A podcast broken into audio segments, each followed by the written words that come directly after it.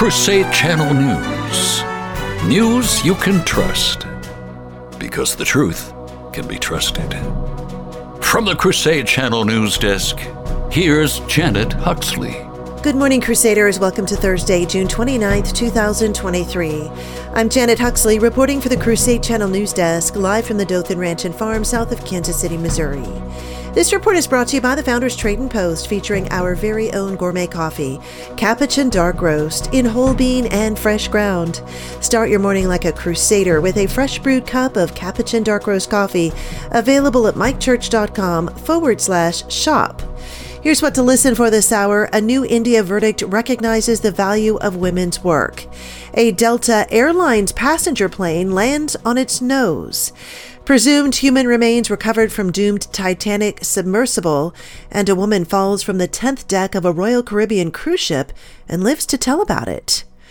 A new India verdict recognizes the value of women's work. Our political affairs correspondent Magdalene Rose reports. An Indian court's recent verdict that significantly expands the rights of homemakers over their husband's property has been hailed as a positive sign by women's rights advocates. On June 21st, the Madras High Court in the southern state of Tamil Nadu, India, passed a verdict in a domestic dispute case that allowed a housewife equal share in her husband's property. Experts say this is the first time an Indian court has formally recognized the contribution of a housewife to the husband's income. They, however, point out that the verdict is not binding on other states unless India's Supreme Court rules along similar lines in future. In reality, many of the countries that need true women's rights advocates rarely get them, India being one of them. So the more progress that's made for women in India, the better, not only for the women there, but for India as a whole. For the Crusade Channel, I'm political affairs correspondent Magdalene Rose. A Delta Airlines passenger plane landed on its nose yesterday morning when no front landing gear deployed. Delta Airlines Flight 1092 landed at Charlotte Douglas International in Charlotte, North Carolina, at about 8:40 in the morning local time after departing from Atlanta earlier that morning. Upon arrival, the plane stopped with its nose to the pavement. The aircraft remains on the runway due to mechanical issues, the airport said in a statement. The runway is closed and airport is working to remove the aircraft. Fortunately, there were no injuries reported and the passengers were bused to the terminal. Charlotte Douglas International Airport media said they expect operational impacts due to the runway closure. Presumed human remains were pulled from debris tied to the OceanGate submersible that imploded en route to the Titanic wreckage 10 days ago, the U.S. Coast Guard said Wednesday. All 5 people on board the Titan sub died during its deep-sea exploration on June 18th. United States medical professionals will conduct a formal analysis of presumed human remains that have been carefully recovered within the wreckage at the site of the incident, the Coast Guard said in a statement. It said it received debris and evidence from the seafloor at the site of the Titan catastrophe when the ship arrived in Canada on Wednesday. Large chunks of the mangled wreckage were seen as it was hauled ashore by crane from a recovery ship after it docked. The debris was recovered by Pelagic Research Services, a U.S. company, and said its crew on the Horizon Arctic has been working round the clock now for 10 days through physical and mental challenges. It used specialized remote-operated vehicles to locate the destroyed sub about 12,500 feet underwater and several hundred feet from the Titanic wreckage. Our quote of the day: you go to pray to become a bonfire, a living flame, giving light and heat. Saint Jose Maria Escriva. And our saints of the day, men who experienced the risen Christ and could do nothing but talk about him on this earth. You're listening to Crusade Channel News. All right, folks, listen up. This June, just don't do it. Don't drink the fake thing and let Anheuser-Busch drown in Lake Tranny. And for extra credit, celebrate Humility Month and our Lord's Sacred Heart with our Celebrate Humility Month kit. Here's what you get: a yard sign, window stickers, the Humility of Heart paperback book, and Litany of Humility prayer, all in one box. Get your kit today at humilityofheart.com and celebrate the Sacred Heart and not, that other thing, this Jew. Our saints of the day are Saints Peter and Paul.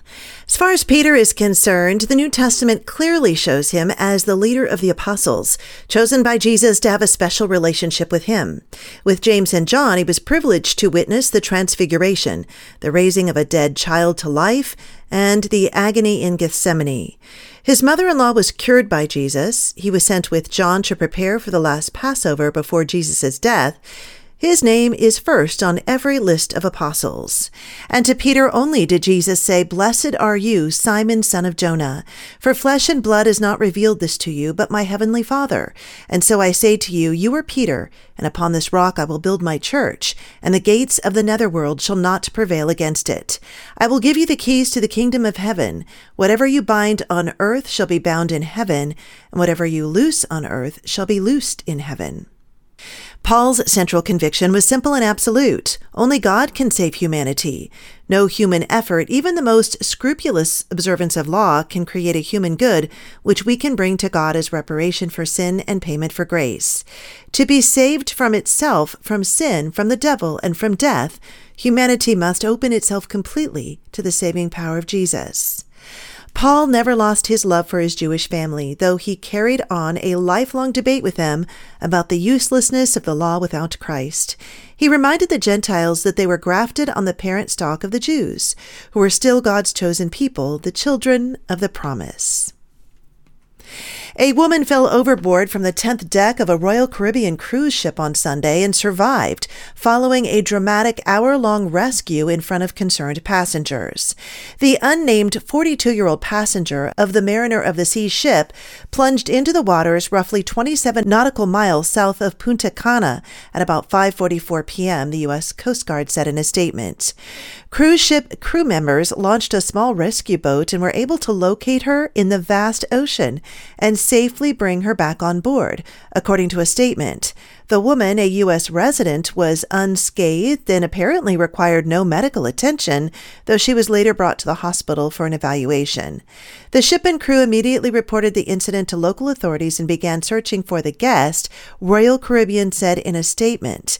Many passengers aboard the cruise ship said they had expected the worst as they watched the scene unfold from their balconies. "After we saw the life rafts or life preservers in the smoke, I was like, someone just died," a passenger told the outlet. "I think it was amazing to see everyone on their balcony," he said. "Everyone was trying to help and the crew was very receptive to everyone." Just 28% of cruise ship passengers who fall overboard are safely rescued, according to a Cruise Lines International Association report that tracked operational incidents from 2009 to 2019.